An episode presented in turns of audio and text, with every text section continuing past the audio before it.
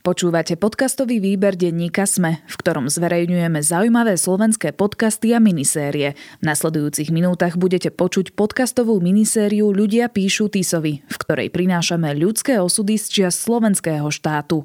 Ak chcete, aby sa aj váš podcast stal súčasťou výberu denníka Sme, ozvite sa nám na výber podcast zavináč petitpress.sk.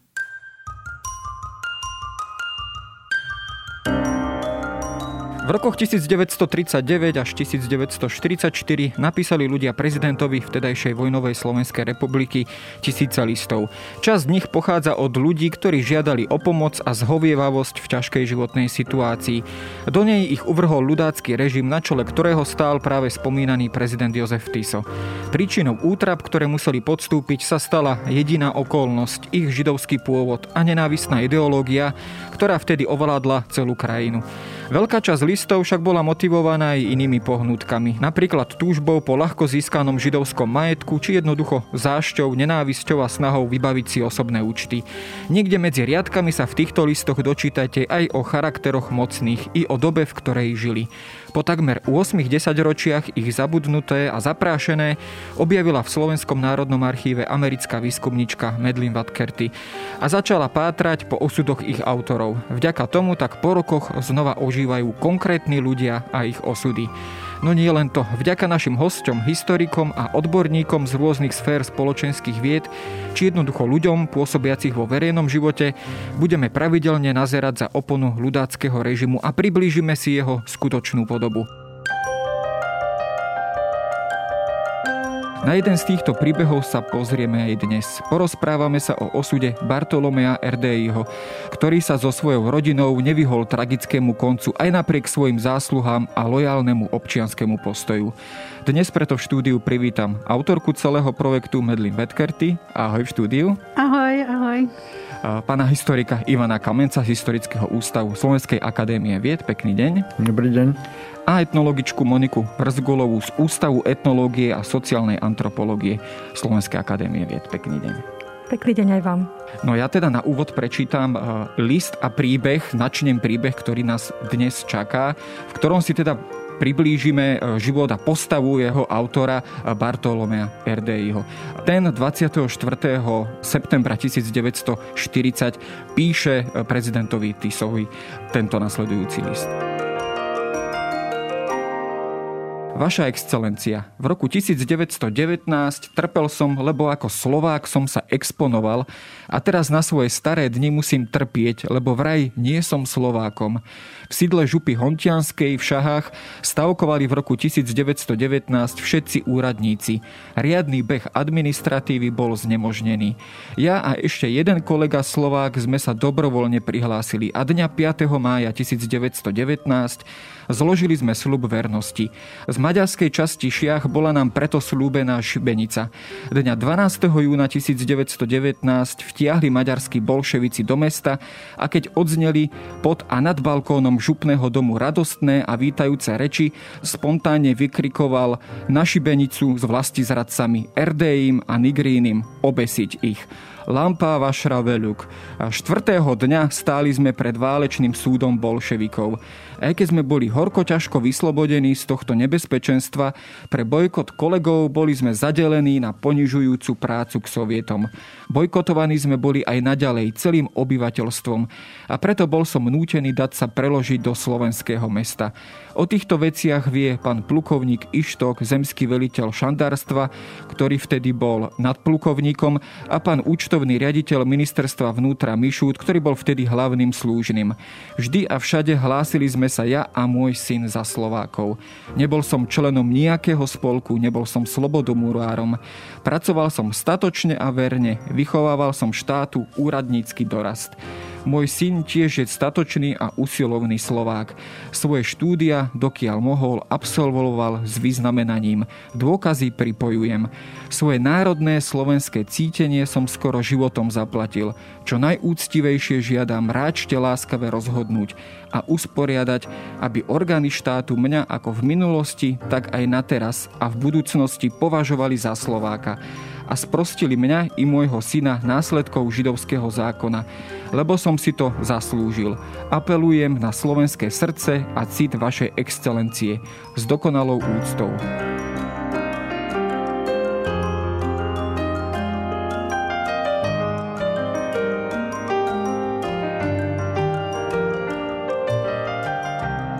Medlin, a tento list e, v podstate nám otvára viacero takých rovín, o ktorých sa budeme dnes rozprávať. Predovšetkým ale skúsme si priblížiť práve autora tohto listu, pána Bartolomea. Čo o ňom konkrétne teda vieme? Vieme teda z kontextu tohto listu, že dlhé roky pôsobil ako úradník. V akom veku písal tento list a v akej, v akej vlastnej pozícii? Občas ja viem veľa o týchto písateľov listu. V tomto prípade ja o ňom málo viem. On napísal Tisovi, že jeho staré dny, že on musí takto trpeť, ale my nemôžeme vedieť, aký vek on mal.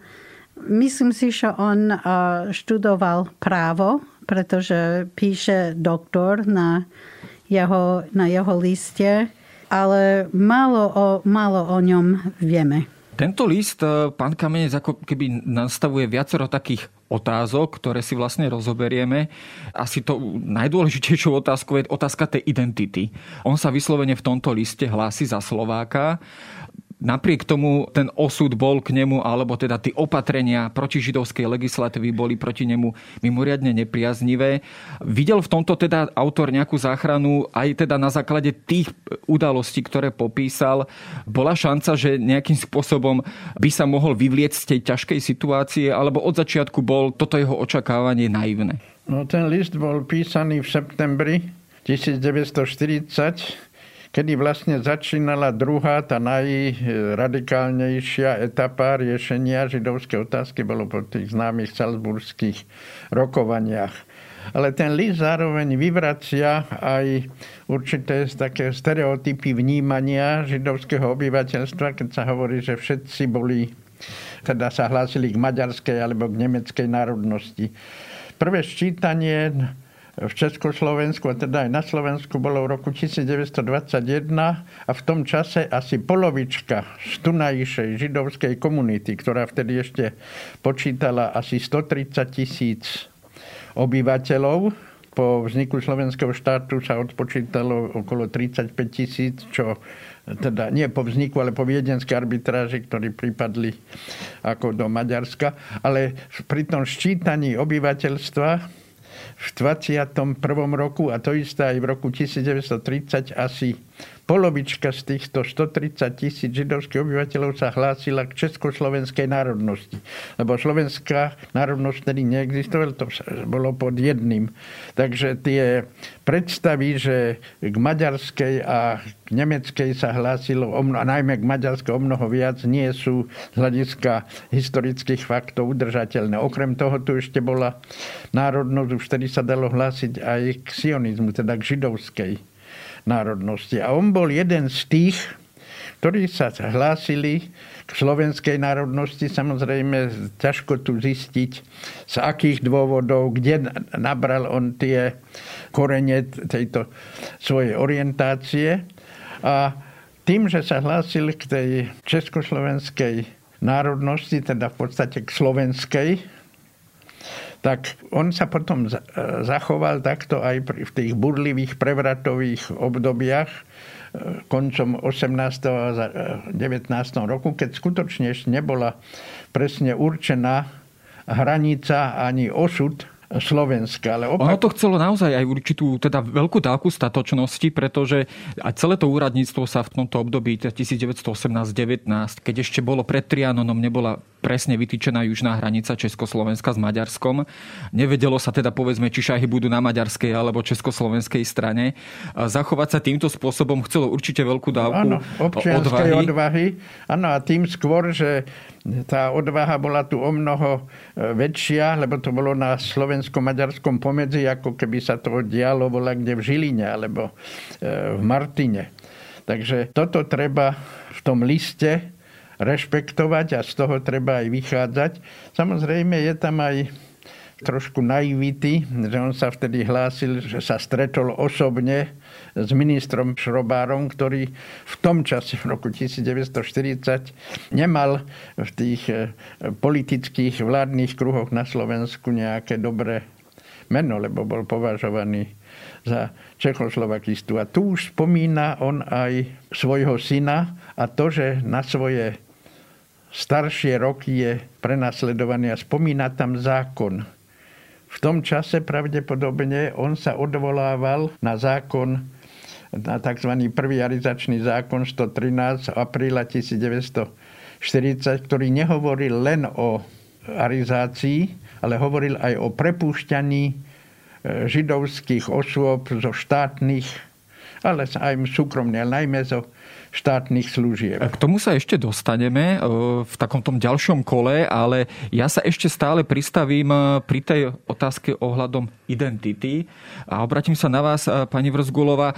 My sme tu načrtli ten stereotyp tej určitej tzv. nelojálnosti židovského obyvateľstva, povedzme k slovenskému národu, k slovenskej spoločnosti aj k štátnosti. Da bol naozaj mimoriadne rozšírený aj v tomto období tento stereotyp, že židovské obyvateľstvo bolo považované za tzv. maďarónske alebo podliehajúce maďarónstvu, neustále kolaborujúce s nejakou tou aktuálnou vládnúcou mocou. Bol to teda taký bežný stereotyp toho väčšinového obyvateľstva smerom k židovskej menšine aj, aj počas Prvej republiky? Tak, e, tak ako skoro každý stereotyp, aj tento môžeme hľadať konkrétne korene v konkrétnom období. A obraz Žida ako Maďaróna, ako teda neslováka, nelojálneho k slovenskému národu, sa kreuje vlastne v čase národného obrodenia na Slovensku, teda v Uhorsku, kde predstavitelia tohto prúdu sami vo svojich dielách nejakým spôsobom definujú Slovákov, vymedzujú sa aj voči Židom. A nejakým spôsobom ich označujú, nejakým spôsobom zdôvodňujú, prečo teda oni nie sú Slováci. Hej? Môžeme sa pozrieť ešte ďalej do minulosti a síce do nariadení Jozefa II., kedy vlastne začína proces, ktorý židovskú komunitu aj vďaka židovskému osvietenstvu Haskale, akýmsi spôsobom diverzifikuje viac ešte ako bola aj predtým v zmysle vzťahu k judaizmu a v zmysle vzťahu k majoritnému okolitému obyvateľstvu, kde dostáva časť ľudí židovského pôvodu možnosť vďaka nariadeniam, ktoré krok za krokom im dávajú viac práv občianských, pretože boli vnímaní ako náboženské spoločenstvo a nie národnostné. Čiže ako keby získavali navrh oproti iným nemaďarským menšinám v Uhorsku. A toto všetko dokopy s tou snahou časti židovstva nejakým spôsobom sa integrovať do tej majoritnej spoločnosti, rozumej uhorskej. To všetko vlastne bol dôvod označovať ich za to, že oni boli tí Maďaróni. Hej? Fakt je, že si vybrali jazyk maďarský, fakt je, že nie slovenský. Je to veľmi pomerne logické. Vyberáte si niekoho, kto má moc, kto mi vie dať nejaké záruky. A Slováci v tomto uh, ohľade v Uhorsku boli predsa tí, ktorí ešte len sa snažili nejakým spôsobom etablovať.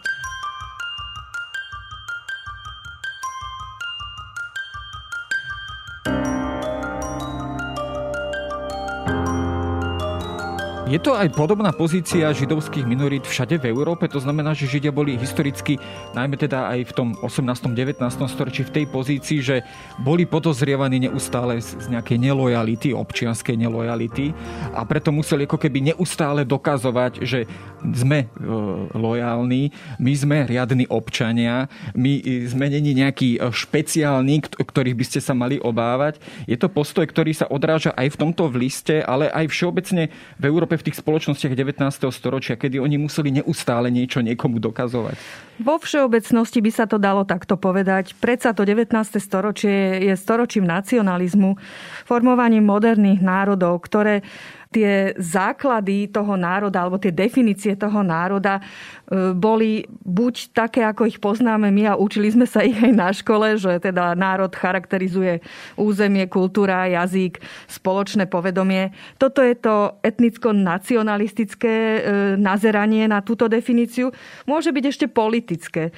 A tam, kde bolo to politické, že vlastne obyvatelia štátu, tak ako napríklad dám bežný príklad, e, obyvatelia Spojených štátov amerických sú politický národ. Hej? Že je to proste, tá definícia stojí na iných kritériách. Ale vo všeobecnosti v Európe a myslím si, že v strednej a čím viac na východ skutočne toto určite platilo, čo ste povedali, že jednoducho potrebovali byť lepší, museli presviečať o tom svoje okolie, o lojálnosti takmer stále. Možno v tej prvej Československej republike nastala e, na 20 rokov alebo na menej ako 20 rokov vo vzťahu k slovenskému územiu situácia trošku možno kvalitatívne lepšia. Je to predsa len obdobie, kedy e, židovská komunita už len tým, že zakladali sa mnohé spolky, že ten spoločenský život, aj žitý cez tú židovskú identitu, bol verejne demonstrovaný, že to je pre mňa ako signál, že cítili sa bezpečnejšie, cítili sa istejšie, slobodnejšie. Nechcem veľmi ako e, to nadsadzovať, ale oproti predchádzajúcemu obdobiu, alebo možno, že to obdobie, a Ivan Kamenec ma doplní, kontinuovalo od toho konca 19. storočia. Ale predsa len tam prišiel ten zlom tej zmeny režimu a zmeny štátu, ku ktorému sa vzťahovali, takže asi takto by som to povedala. Ja si pamätám z jednej debaty s historikom Jakubom Drabikom, ako sme sa rozprávali o, o tej fáme, ktorá existovala v Weimarskom Nemecku, ktorú veľmi s obľubou šíril Adolf Hitler, teda že Židia počas bojov v Prvej svetovej vojne neboli lojálnymi, že dezertovali alebo že sa niekde zašívali v zázemí. V skutočnosti podľa jedného prieskumu potom vyšlo, že mali pomerovo pomaly najviac vyznamenaní a preukázali sa veľkou statočnosťou. Napriek tomu to nikto nechcel jednoducho jednoducho zobrať, akceptovať tento jednoduchý fakt. Máš aj ty pocit, Medlin, tak aj z tohto listu, že ten autor aj vzhľadom na tieto všetky svoje zásluhy je naozaj až rozčúlený, nahnevaný, že on v tejto situácii opäť musí niekomu niečo dokazovať, že teda on je verným e, Slovákom, verným občanom alebo príslušníkom tohto národa alebo spoločnosti ako takej. A to rozčarovanie a šok, že teda bol na základe nejakého iracionálneho dôvodu v podstate vyčlenený zo spoločnosti. Máš pocit rovnaký z tohto listu? Keď ja som čítala ten list prvýkrát, ja som bola veľmi prekvapená, lebo ten muž v podstate bol v situácii, kde on si mohol vybrať, ktorú identitu chce. Či chce byť Slovakom, či chce byť Maďarom.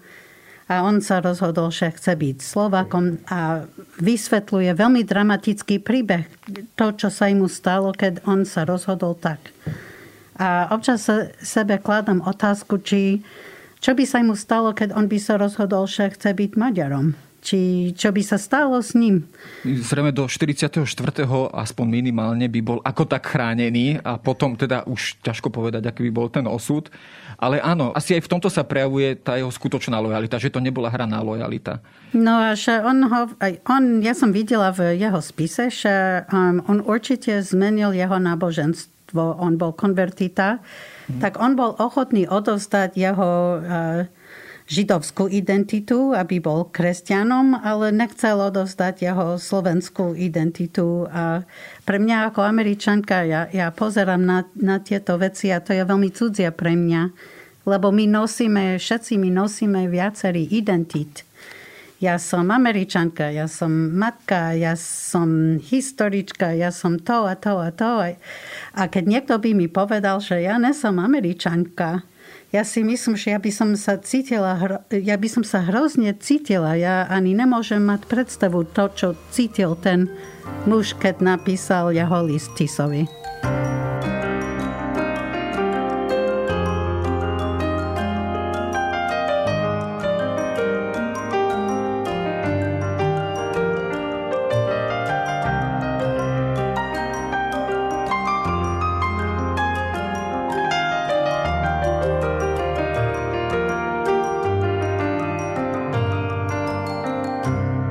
Ďalší rozmer tohto listu, to už ste pán Kamenec naznačili, to je to postupné osekávanie e, životných možností takto prenasledovaných ľudí.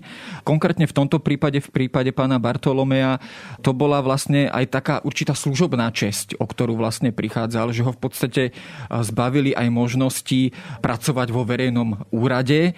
Konkrétne, čoho sa teda týkali tieto obmedzenia, alebo na akú legislatívu sa vlastne oni tieto obmedzenia vzťahovali? Prvnež na toto odpoviem, aby som sa ešte chcel vrátiť k tomu, čo hovorila Monika Vrzgulová. Tá identita. Totiž to s tým, že bol tu ten stereotyp, že Židia maďarčia. Len z hľadiska sociologického, to nie je moja myšlienka, som z literatúry, poznám, ten pomer asimilovaného a asimilujúceho sa vytvára tým, že v tomto prípade ešte pred prevratom, teda v čase Úhorska, Slováci mali sami veľký problém, aby neboli asimilovaní. Oni sa museli sami brániť proti asimilácii a nemali dosť síl, nemyslím teraz individuálne, ale ako societa, aby asimilovali niekoho iného. A to bol ten problém, že, a to v dejinách je, že Židia asimilujú, a nie len Židia, ale aj tým asimilujú s tým subjektom, ktorý je silnejší. A Slováci sami mali problém, aby sa sami ubránili asimilácii. No, ale to len na, prepáčte, doplnenie. Teraz e, tieto veci, ono, on už v tom čase ešte mal ilúzie, ale strácal istoty že bude ďalej zamestnaný, to žiaľ e, sa nepodarilo z tých listov vyčítať, že či bol on penzionovaný. Pravdepodobne áno. Bol penzionovaný na základe toho zákona, na ktorý sa on odvoláva, že na základe židovského zákona on stráca svoje postavenie. Nie preto, že by nevykonával dobre svoju prácu, ale preto, že je Žid. Z hľadiska nacionálneho on dokazoval, že Žid teda je, ale zároveň sa cíti aj vedome Slovákom. Druhá vec je, že to prišlo o pár mesiacov neskôr, ako napísal ten list, že keď bolo ďalšie ščítanie obyvateľstva v roku 1940, všetci Židia už sa mohli hlásiť len k židovskej národnosti. Ani k maďarskej, ani k slovenskej, žiadnej inej. Ale to ešte on vtedy nemohol vedieť. Len čo v tom liste už je a už presakuje, keď spomína svoje dieťa. Každý viete, že nikto nemôže viac ublížiť rodičovi, ako keď ubližuje jeho dieťaťu. A v tom čase ten jeho syn pravdepodobne bol na strednej alebo vysokej škole. A koncom augusta 1940, teda pár týždňov pred napísaním toho listu, on školu musel opustiť. Ale to dá sa len ako určitou e, logickou následnosťou povedať, lebo nič, nič tam nie je, ale keď tá jedna veta v tom liste je, môj syn mal vždy, bol, študoval s vyznamenaním, pokiaľ mohol. Pokiaľ mu to bolo umožnené. Tak z toho sa dá vydedukovať, že v akej situácii sa oni e, nachádzali. A to ešte stále on vtedy vôbec nevedel o ani že kodex židovský prišiel o rok neskôr. Deportácie sa konali o pol druhá roka neskôr. A, lebo to bolo čo nepredstaviteľné, že sa to dostane až do týchto pozícií. Ale práve to je tá zodpovednosť toho režimu a jeho predstaviteľov, bez ohľadu na to, či oni vedeli alebo nevedeli, kam to smeruje, kam to skončí, boli za ten vývoj zodpovední.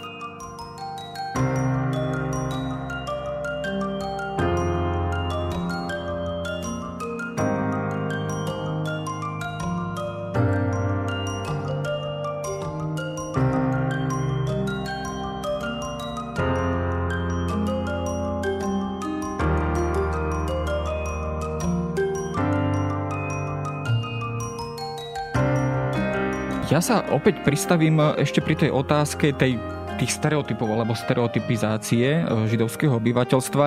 A taká tá ďalšia výčitka, to je takéto to klasické, čo asi aj poznáme, to obvinenie z akéhosi kozmopolitizmu, akejsi prepojenosti všetkých týchto židovských komunít po celom svete, že má existovať akási tajná sieť. Opäť to hralo aj v tomto kontexte nejakú rolu, že teda verilo sa, že aj napriek tomu, že takýto človek sa hlási jasne za Slováka, čo dokázal aj nejakými svojimi konkrétnymi činmi e, z minulosti a že napriek tomu sa verí takýmto, nazvime to až poverám, že teda je tam za tým niečo tajné a že napriek tomu teda máme k takémuto človeku nedôveru. Bolo to prítomné aj v tomto kontexte, v tomto období? No si myslím, že určite už len z toho dôvodu, keď si zoberiete, že jedno z najznámejších médií šíriacich tieto presne konšpiračné vlastne myšlienky boli protokoly sionských múdrcov. Nie? A tie už v roku 1940 mali určite za sebou niekoľko úspešných vydaní aj na Slovensku alebo v Československu alebo v rámci stredoeurópskeho priestoru. A tam vlastne sa jasne hovorí o tak, takomto židovskom sprísahaní. A napokon to bol jeden z, z nejakých základných kameňov aj propagandy slovenského štátu v tom čase. Ja si spomínam na takú veľmi známú tú aféru, Dreyfusovú hmm. aféru, hmm. ktorá mne to, toto pripomína práve túto situáciu, že to bol príslušník francúzskej armády, ktorý bol len na základe toho, že je teda uh, žid, alebo teda má židovský pôvod, bol obvinený z vlasti zrady. Verila prakticky po istý čas tomu väčšina francúzskej spoločnosti. Chcelo to až veľkú statočnosť, konkrétne spisovateľa Emila Zolu, ale aj ďalších, aby sa tohto človeka zastali.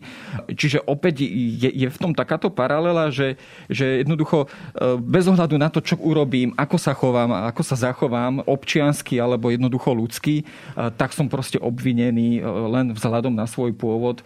Bola to pozícia, ktorá sa stala aj vlastne pánovi Bartolomeovi? Myslím, že áno, je to tá paralela už len z toho dôvodu, že v podstate títo ľudia žili v nejakom prostredí, v nejakom kontexte. Hej? To najbližšie okolie ich e, poznalo dôvernejšie ako nejaký úradník alebo vládny predstaviteľ, ktorý túto normu pretláčal a ktorá sa vlastne jeho dotkla a preto písal ten list. Ale de facto veľmi ťažko sa vlastne bojuje proti takýmto vyfabrikovaným označeniam a ešte e, na dôvažok v tejto celej situácii, kde on ten list písal, my vidíme, ako neodhadoval tú situáciu, ako ju vlastne nečítal správne. Hej, on mentálne akoby zostal v Československej republike mhm. s tým, že teda štátni predstavitelia sa predsa nemôžu myliť, možno nemajú dosť informácií, ja im ich napíšem ale vlastne si neprečítal správne dobu, v ktorej začal žiť. Hej? Minimálne od toho 38. roku, kedy tá situácia už bola zjavná. Hej? Nie len na Slovensku. A myslím si, že toto je niečo, čo mňa veľmi zaujalo. Nielen na tomto liste, ale vôbec listoch, ktorí ľudia písali Tisovi, teda tie výskumné dáta, s ktorými pracuje Medlin to je presne pre mňa ako etnologičku zaujímavý materiál z toho hľadiska, že ja sledujem, ako pomaly tým ľuďom dochádza zmena toho prostredia, v ktorom žijú. A to je pre mňa vlastne nejaká výzva, aby som rozmýšľala aj nad súčasnosťou. Ako my čítame e, naše prostredie, v ktorom žijeme, dokážeme naozaj reálne odhadnúť stav napríklad demokracie v našej spoločnosti dnes, lebo on evidentne žil ešte v tej demokratickej československej spoločnosti v mysli a chcel sa nejakým spôsobom vyargumentovať, ako keby v nej žil. Ale už žil v slovenskom štáte. No, no je to už aj debata trošku o ľudskej povahe alebo ľudskej psychike, že, že ako sa hovorí, niektoré hrôzostrašné veci, ktoré sa nám dejú, nám nedokáže hlava zobrať, ako sa hovorí hmm. ľudovo. Toto asi, asi bol aj prípad pána Bartolomeja. Ale ja vlastne teraz prejdem k druhému listu, ktorý vlastne dokumentuje to, čo ste práve hovorili. Práve teda takú tú vykolajenosť e, z tej doby, že jednoducho ten človek už vlastne asi možno ani nevedel presne, čo sa okolo neho reálne deje a len sa snažil nejakým spôsobom zachrániť seba a svoju rodinu. Preto uvediem vlastne list z 23. oktobra 1941. Za ten rok sa množstvo vecí stalo, o tom sa samozrejme potom porozprávame. Vaša excelencia, podal som vašej excelencii dňa 24.9.1940 v opise pripojenú žiadosť o sprostenie mňa a môjho syna spod následkov židovského zákona. Táto žiadosť bola postúpená pod číslo 11792 lomeno 1940 predsedníctvu vlády a bolo prevedené aj potrebné vyšetrovanie. Doteraz však tá žiadosť nebola vybavená. Na základe usporiadania paragrafu 255 vládneho nariadenia číslo 198 z roku 1941 znova predostieram svoju najúctivejšiu žiadosť o oslobodenie z ustanovení citovaného vládneho nariadenia. Aj v mene svojho syna Ladislava Erdejho ďalej rozširujem túto žiadosť aj na svoju manželku Sidóniu Erdejovu, ktorá ako verná družka zdieľala moje utrpenie. Dôvody predostreté v mojej predošlej žiadosti ukazujú vážnu periódu histórie Slovenska Slovenska. A dovolujem si z tejto histórie uviesť ešte ďalšie dáta ako dôvody mojej žiadosti. A síce keď bolševici koncom júla 1919 boli vyhnaní zo Slovenska, navštívil nás v Šahách pán minister s plnou mocou pre Slovensko, Šrobár. Zvolal nás do malej siene župného domu, bolo nás asi 20-25, lebo Česi ešte nedošli. Boli sme postavení do kruhu. Pán minister Radom nám podal ruku, potom začal s kamarátskou bezprostrednosťou vyprávať. Pánovia, i chvála Bohu, že sme tu. Je to veľká vec. Aj tu zostaneme. A tak ďalej. Po skončení návštevy pán minister sa nám poďakoval za našu prácu a zaspievali sme hymnu. Ja som tam bol jediným Židom. Nikoho to však nezarazilo. Bol som našim, bol som Slovákom. Váženým exponentom slovenským na horúcej pôde obývanej Maďarmi. A tam bol aj pán plukovník Ištok, vtedy nadporúčik. A teraz bývam už v treťom byte behom jedného roku a už v druhom meste. Vzdor tomu, že som štátnym úradníkom vo výslužbe, na svoje staré dni nemám pokoja. O pár dní pozdejšie navštívil nás na hranici aj francúzsky generál Pelé. Prijali sme ho pred župným domom a veľa dôstojným pánom županom, Sahulčíkom na čele. Bol som váženým členom slovenských úradníkov a veľa dôstojný pán župan Sahulčík, katolický kňaz, bol so mnou. Židom v priateľskom pomeru. Aj potom, keď už nebol županom, navštívil ma v úrade. Keď veľadôstojník pán Sahulčík ešte žije, dozaista pripojuje sa k mojej žiadosti. Najúctivejšie opakujem svoju žiadosť. Ráčte milostivé mne a mojej rodine udeliť výnimku, keďže aj moje chovanie sa a jeho následky svojho času boli výnimkou. S dokonalou úctou.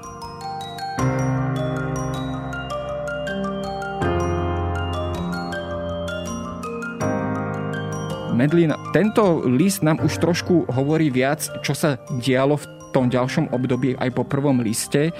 Konkrétne tu spomína, že už sa vlastne e, tretíkrát stiahoval v druhom meste, už teda vystriedal dve mesta.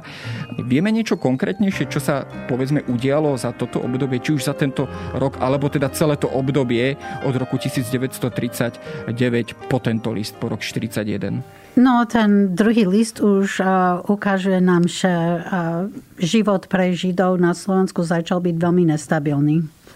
A to, že hovorí, že on bol v troch bytoch a v dvoch miestach za, za ten rok, odtedy napísal ten prvý list, to indikuje, ako sa vyvíjali veci pre neho ten pán sa snažil aktívne niečo urobiť o svojej situácii, sa rozhodol, že napíše Tisovi.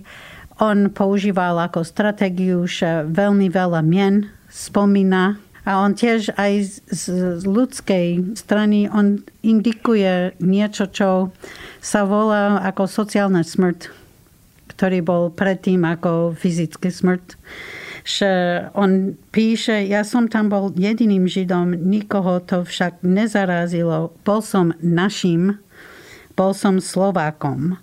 A každý chceme patriť niekde a keď nejaká skupina si nezaslúži patriť, to, to je začiatok ako veľmi zlé veci pre tú spoločnosť a pre, a pre neho a, a pre jeho rodinu. Pán Kamenec, tam je teda už prítomný ten rozmer, ktorý ste aj spomenuli, určitá naivita. On sa tam teda odvoláva na udalosti z roku 1919, ktoré boli naozaj kľúčové aj pre ten ďalší historický vývoj Československa.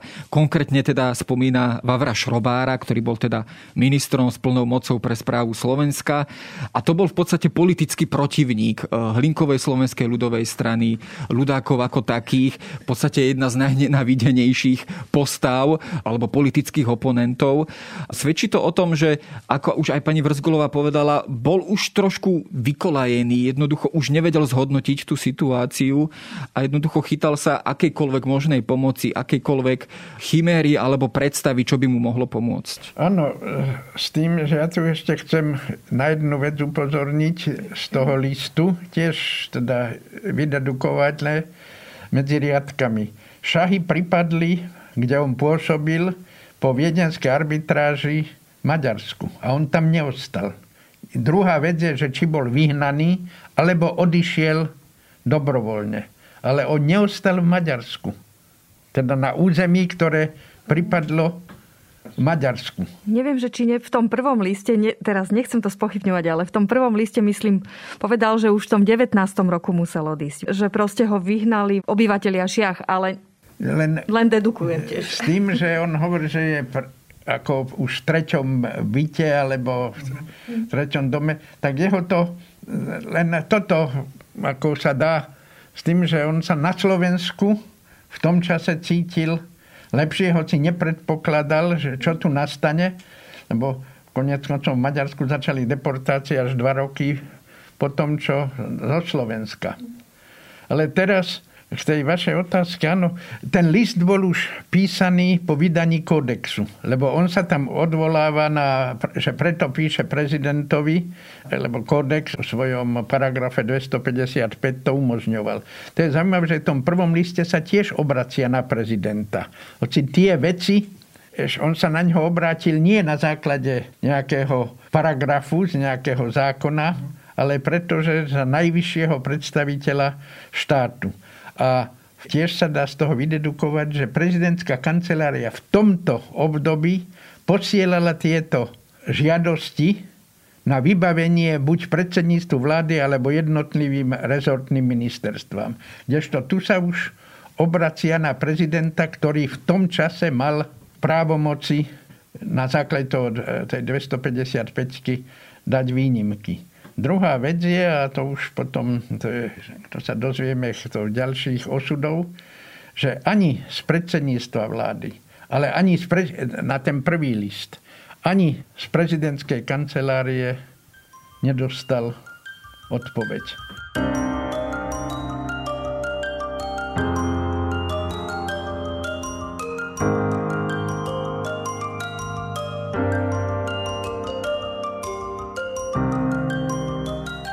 Je možno taká časť toho listu, a to sa obratím na teba, Medlin, že po zaslaní alebo po podaní tej žiadosti toho prvého listu boli prevedené aj potrebné vyšetrovanie alebo vyšetrovanie, ale doteraz tá žiadosť nebola vybavená. Vieme, čo to znamenalo konkrétne? Prebehlo tam nejaké reálne vyšetrovanie alebo jednoducho nič sa, nič sa zásadné nestalo? A tá príčina, prečo neboli odpovede veľmi rýchlo, to bolo preto, že oni len mali 11 zamestnancov v tej kancelárii, každý nero, kancelárii prezidenta republiky. Oni nerobili uh, len s tými žiadosťami, ale mali aj iné povinnosti a v tomto prípade e, v auguste, 8. augusta 1942 roku, oni sa rozhodli e, vo vlade, že idú skúmať ten list. A napísali aj jemu, aj do okresného úradu to všetko, čo oni chceli vedieť. A potom sa pýtali, aby bol sobašný list, krstný list, aj iní doklady. Ale to trvalo veľmi, veľmi dlho a v ten okresný úrad napísal list 28. augusta o tri týždne že to bolo bezpredmetné, lebo celá rodina bola deportovaná a celá rodina zahynula. Tento list opäť, ale aj to, čo ste spomenuli, pán Kamnec, teda, že ten list bol adresovaný po prijatí židovského kódexu. E, je známe, že židovský kódex do veľkej miery kopíroval norimberské rasové zákony, nemecký takýto protižidovský e, zákonník. Odráža sa to práve aj v tejto situácii, že máme to ako keby dva antisemitizmy. Ten jeden antisemitizmus, ktorý je možno, nazval by som ho taký tradičnejší, založený na tom teda, že podozrievame tých s odlišnou vierou a tento druhý antisemitizmus, ktorý ako keby sa tu trošku črtal, založený vyslovene na tom rasovom podozrení, že napriek tomu, že on sa počíta za Slováka a že je možno aj konvertita ku kresťanstvu a neviem čo všetko možné ďalšie, napriek tomu ho na základe nejakých rasových kritérií takto kategorizujeme bez ohľadu na jeho životné postoje.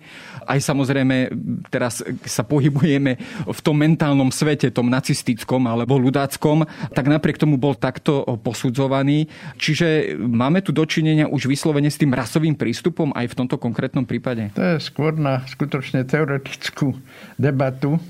Ja si myslím, že antisemická politika na Slovensku síce bola verbálne zahalená do rasovej terminológie a nie len keď ako vyšiel kódex, ale už aj predtým, najmä v propagande ale antisemická politika na Slovensku v prvom rade vychádzala z náboženských, sociálnych a nacionálnych prameňov.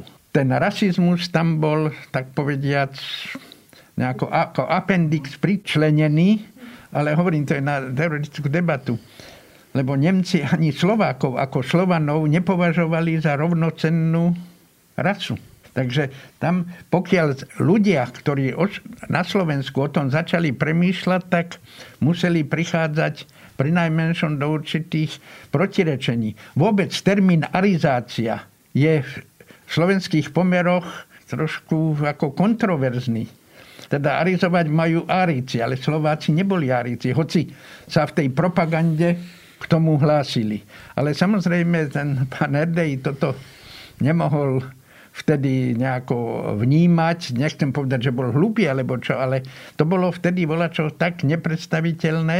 Aj tie ďalšie dôsledky toho, že ťažko ako ho nejako obviniť. Áno, z našej pozície po 80 rokoch sa nám to môže zdať naivné. Ale my musíme aj z hľadiska psychologického k tomu pristupovať, v akej situácii on tie svoje žiadosti písal. Nechcel žiadne výhody. Len chcel, aby mu ostali, že tým, ja neviem, koľko desiatok rokov bol úradníkom, aby mu ostali normálne ľudské, občianské práva. A s tým, že tá byrokratická mašinéria išla tak, ako išla, teda nevšímavo, lebo tých žiadostí bola spústa, tak s tým skončil ako v deportačnom dobyčom vagóne a následne na to ako zahynul. Takže hovorím, treba na to pozerať aj s odstupom tých 80 rokov. Pri počudovaní a nie len tohoto listu, ale pokiaľ poznám tie listy, čo ako analizuje Medlin, tam už treba veľmi silný, niekedy veľmi silný aj psychologický prístup. Tam ani historiografia alebo historické bádanie, ani etnologické nie, že nič nemôžu urobiť, ale ostávajú akoby pred niekde zatvorenou bránou poznania.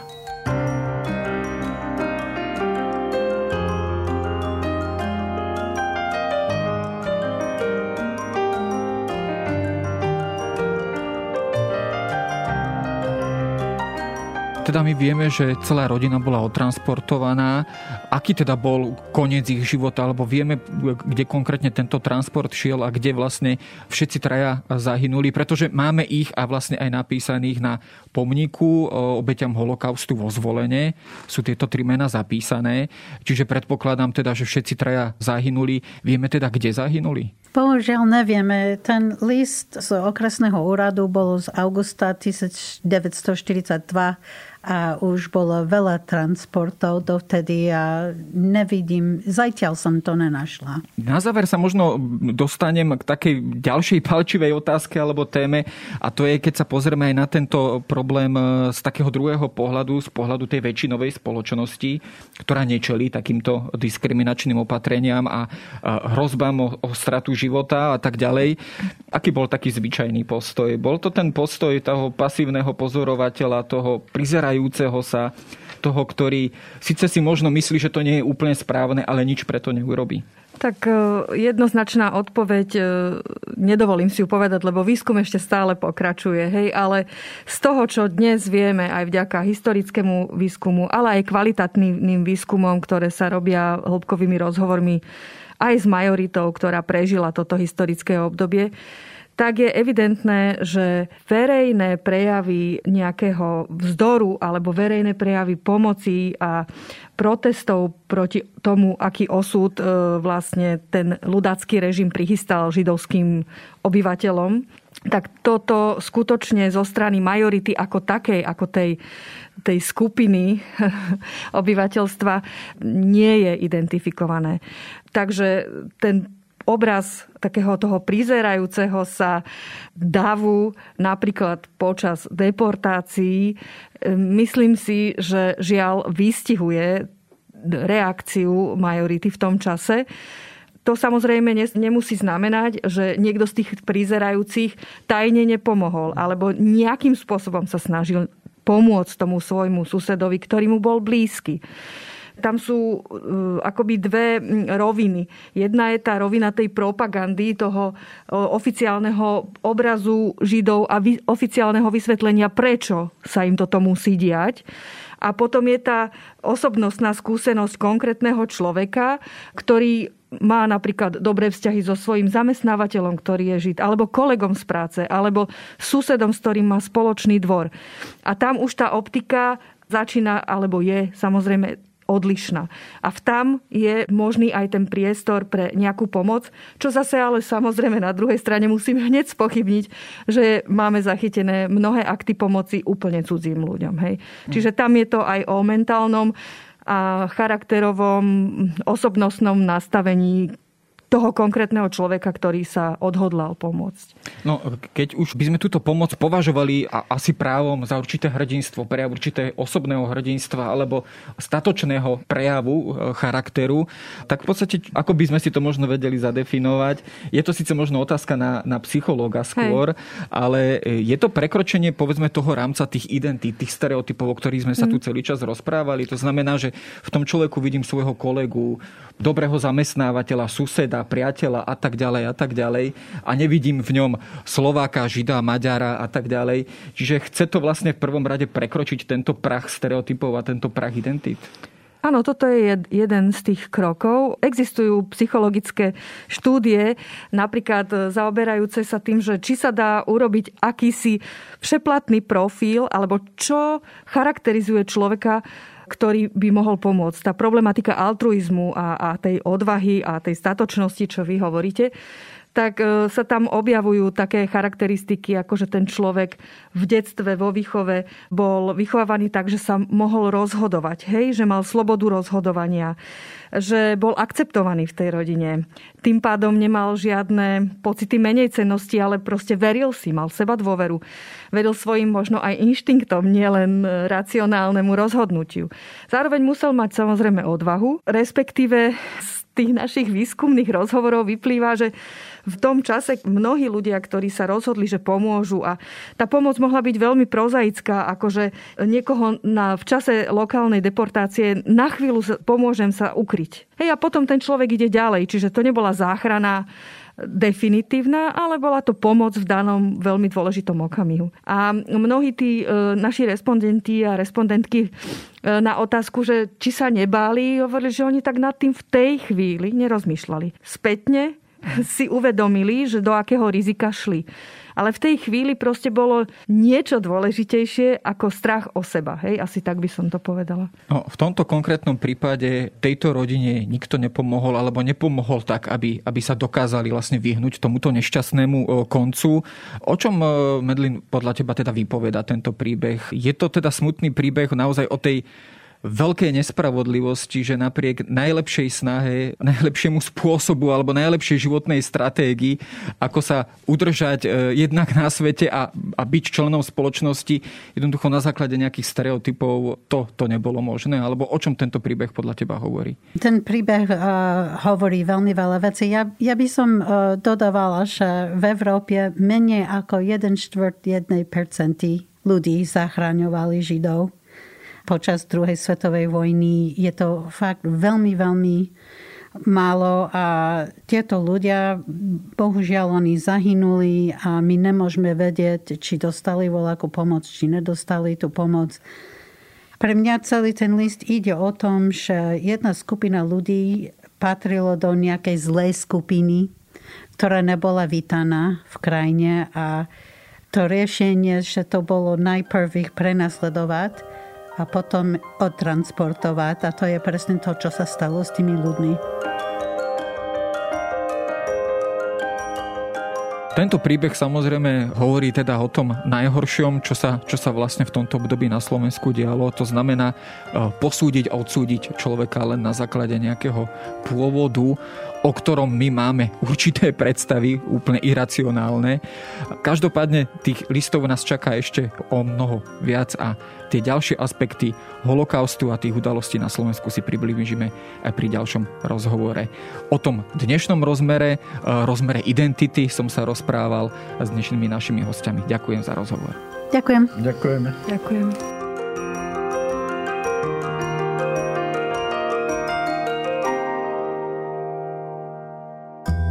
Som Jana Maťková a v denníku SME pripravujem spolu s mojimi kolegyňami a kolegami denný podcast Dobré ráno. Prinášame aktuálne témy, ktoré hýbu Slovenskom, ale aj zahraničím. Venujeme sa politike, ekonomike, zdravotníctvu, spravodlivosti, vede či technológiám. Proste témam, ktoré nás dennodenne ovplyvňujú a o ktorých chceme vedieť viac. Podcast Dobré ráno ako vašu dennú informačnú výbavu nájdete vo vašej podcastovej aplikácii alebo na podcasty.sme.sk. SK.